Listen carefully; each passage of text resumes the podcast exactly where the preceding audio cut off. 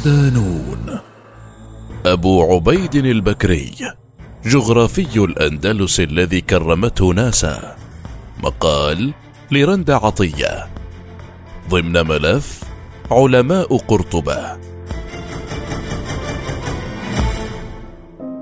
في وصف مدارك علمه قال عنه المؤرخ العلامة الفتح بن محمد بن خاقان في كتابه قلائد العقيان ومحاسن الأعيان إنه عالم الأوان ومصنفه ومقرط البيان ومشنفه بتواليف كأنها الخرائد وتصانيف أبهى من القلائد حل بها من الزمان عاطلا وأرسل بها غمام الإحسان هاطلا ووضعها في فنون مختلفة وأنواع وأقطعها ما شاء من إتقان وإبداع.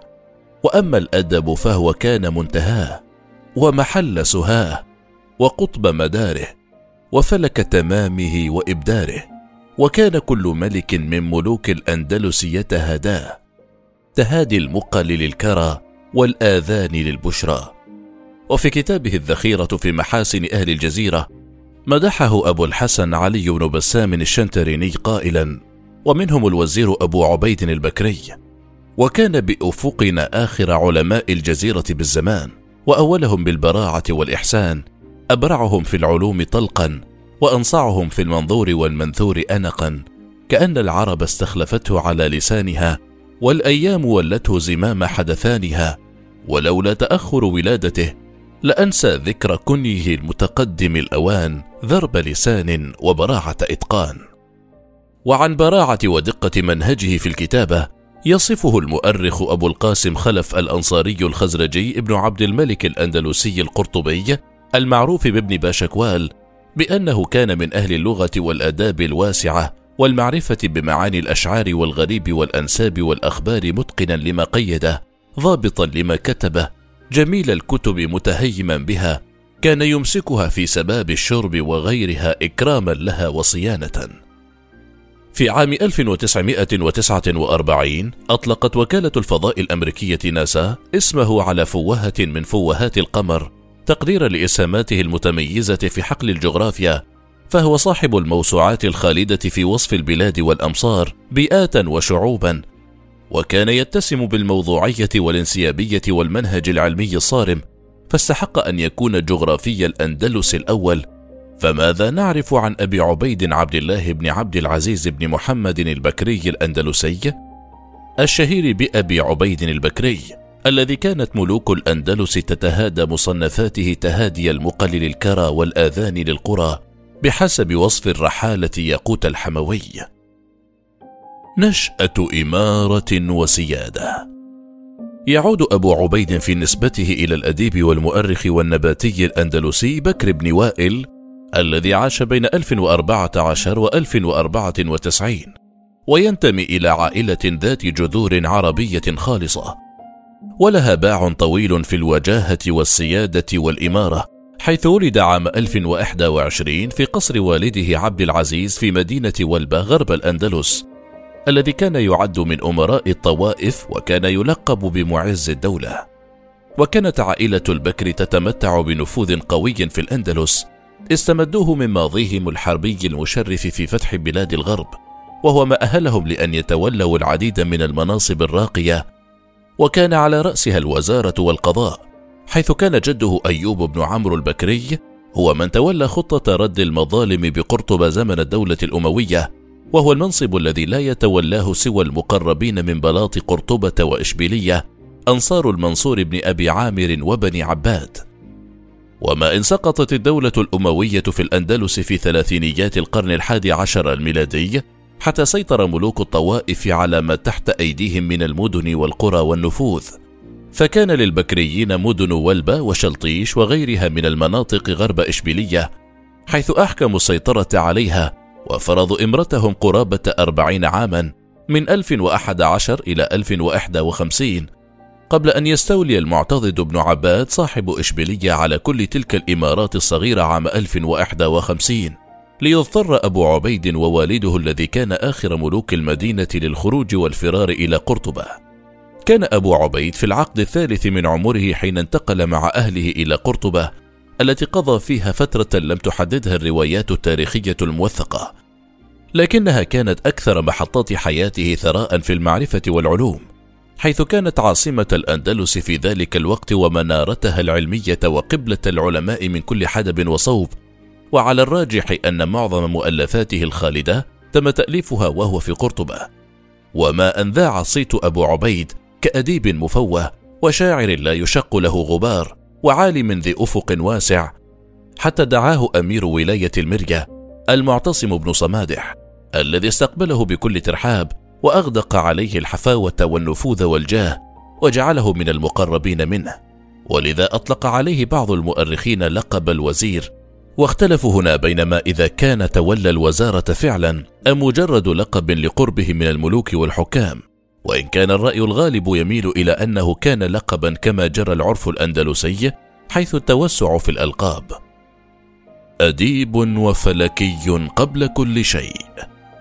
نشأته المترفة كغالب علماء الأندلس التي كانت تتمتع بمستوى معيشي واقتصادي متطور خلال القرنين العاشر والحادي عشر الميلادي، وثراء قرطبة علميا، حيث كانت قبلة العلماء وحاضرة العلوم والثقافات، ساعدته على التتلمذ على أيدي كبار المشايخ وأئمة العلماء فنهل منهم جميعا في شتى مجالات العلم وتلقى أبو عبيد تعليمه الشرعي واللغوي والأدبي على أيدي ابن حيان القرطبي وأبي العباس أحمد بن عمر العذري وأبي بكر المصحفي وأبي بن عبد البر الحافظ الذي تسلم منه إجازة رواية وتفوق فيها بشكل لفت أنظار الجميع كما برع في الفلسفة والتاريخ وصار من أكثر أدباء الأندلس شهرة وصيتا.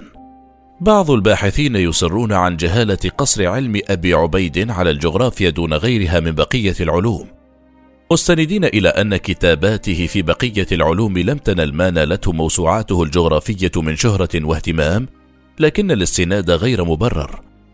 فما قربه أمير ولاية المرية المعتصم بن صمادح إلا لصيته كأديب رصين فيما أجمعت الثقات من الروايات التاريخية على أنه لغوي وأديب قبل كل شيء. وخلال تواجده في المريا كان لقاء أبي عبيد مع الجغرافي الشهير أحمد بن عمر بن أنس المعروف بأبي العباس العذري الذي عاش بين 1003 و 1085 وتتلمذ على يده وحضر دروسه وهنا يميل العلماء إلى أن العذري كان السبب في اهتمام وحب البكري للجغرافيا وتوجيه دفته إليها بعدما كان مشغولا بالأدب والفلسفة. المسالك والممالك. جغرافي الأندلس الأكبر. تمثل موسوعة المسالك والممالك للبكري بوابة العبور الرئيسية نحو العالمية إذ نجح من خلالها في أن يحفر اسمه بمداد من ذهب في سجلات التاريخ كأحد الجغرافيين العظام على مر العصور. فبإجماع العلماء والمؤرخين فإن هذا المؤلف أحد المجلدات الرئيسية التي وثقت جغرافيا الأرض بشكل علمي رصين. وخصص أبو عبيد القسم الأول من الكتاب المقسم إلى قسمين للحديث عن مدة عمارة الأرض.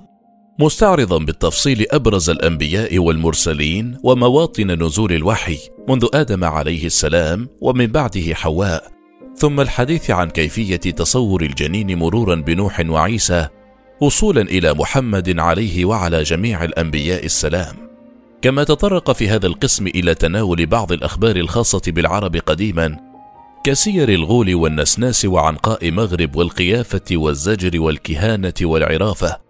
ثم انتقل إلى عبادات العرب وآلهتهم القديمة وبيوت النار والصابئه مشرحا حال العرب وبلدانهم بشكل تفصيلي. وبعد هذه الإطلالة العابرة بدأ أبو عبيد في الحديث عن بحار العالم السبعة تاريخها وجغرافيتها ثم انتقل إلى الأنهار والعيون مركزا على تلك المتواجدة في جيحون وصحراء المغرب وبلاد الأندلس وصولا إلى أنهار أوروبا وبلاد الإفرنجة وغيرها من العيون الممتدة على مسار قارات العالم. ثم انتقل إلى الممالك الهند والصين والترك والسريانيين وبلاد التبت والسند ومن بعدهم ملوك الفرس الأولى والثانية وملوك اليونان والروم والسودان وبعدهم البربر والواحات والصقالب والجلالقة. كما ذكر الأكراد وملوك اليمن والحيرة وممالك شبه الجزيرة العربية القديمة.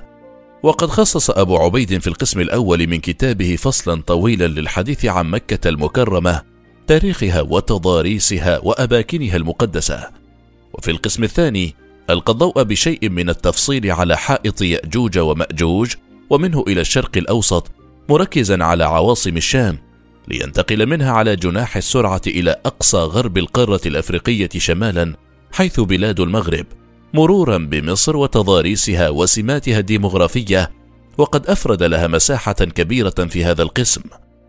ومن مصر إلى أوروبا البداية كانت غربا حيث بلاد الأندلس التي وصفها بشكل تفصيلي غير أنه ركز على قرطبة وإشبيلية وتحدث عن جليقة وبلاد الإفرنج البوتونيين ولم يغفل التراث الشعبي لسكان تلك المناطق وغيرها من المناطق والبلدان التي ذكرها في كتابه وتحتوي تلك الموسوعة على أول وصف مفصل لإمبراطورية غانا الإسلامية في غرب إفريقيا وتعد أحد أكثر المراجع التاريخية التي تناولت تلك البقعة من القارة الأفريقية موثوقية.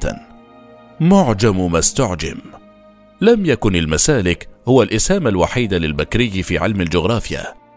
فهناك معجم ما استعجم من أسماء البلاد والمواضع والذي يعد أحد المعاجم النادرة على مر التاريخ التي وثقت البلدان والأماكن بشكل علمي. وظلت كمصدر تاريخي موثوق لدى الباحثين والمؤرخين لمئات السنين وتشير مقدمة الكتاب إلى اعتماد البكري في توثيقه لأسماء البلدان على مصدرين الأول مصدر تاريخي من خلال الكتب والروايات التاريخية التي تناولت تلك البلدان مثل كتاب صفة جزيرة العرب للحسن الهمداني. أما المصدر الثاني فهو ما نقله عن طريق الرواة من الرحالة والتجار والمسافرين الذين كان يلتقيهم أبو عبيدة للوقوف على أحوال الشعوب وأسماء البلدان وما شهدته من تطورات. ومما ميز أبا عبيد في تلك الموسوعة ضبطه للكلمات بالعبارات لا بالحركات وهو ما حافظ على توازن المعجم ووقاره مغبة الاختلال وضياع قيمته كما يعد أول معجم مكتوب بالترتيب الأبجدي الألفبائي حيث يجمع كل الأسماء التي تبدأ بحرف الألف تباعا ثم الحرف الآخر والذي يليه وهكذا. غير أن ما كان يعاب على تلك الآلية أنه كان يرتب الكلمات في كل باب على ترتيب الحرفين الأول والثاني الأصليين من الكلمة دون الحروف الأخرى وهو ما أوقعه في بعض الأخطاء. رغم ذلك ظلت تلك الموسوعة المرجع الأساسي لعلماء المغاربة والأندلسيين المحدثين والإخباريين منهم القاضي عياض المتوفى سنة 544 للهجرة في مشارق الأنوار والسهيلي المتوفى سنة 581 للهجرة في الروض الأنف والزبيدي المتوفى سنة 1205 للهجرة صاحب تاج العروس وشيخه محمد بن الطيب الفاسي المتوفى سنة 1170 صاحب الحاشية على القاموس. وللعالم الجغرافي الأندلسي العديد من المؤلفات الأخرى في اللغة والأدب مثل كتاب الإحصاء لطبقات الشعراء. كتاب اشتقاق الأسماء كتاب التنبيه على أغلاط أبي علي في أماليه كتاب شفاء عليل العربية كتاب صلة المفصول في شرح أبيات الغريب المصنف لأبي عبيد القاسم بن سلام كتاب اللآلي في شرح أمال القالي كتاب أعلام نبوة نبينا محمد صلى الله عليه وسلم وكتاب أعيان النبات والشجيرات الأندلسية وغيرها. وبعد سنوات طويلة عاشها البكري في المرية كان من المحظيين برعاية أميرها محمد بن معن الذي قربه منه ومنحه الجاه والنفوذ. عاد إلى قرطبة بعد غزوة المرابطين ليقضي بها ما تبقى من عمره ليتوفى بها في شوال عام 487 للهجرة. الموافقة ل 1095 الموافقة ل 1094 1095 للميلاد. ويدفن بمقبرة أم سلمة تاركا خلفه إسهامات جليلة تاركا خلفه إسهامات جليلة وإرثا ثريا في علم الجغرافيا. لا تزال مرجعا للعالم حتى اليوم.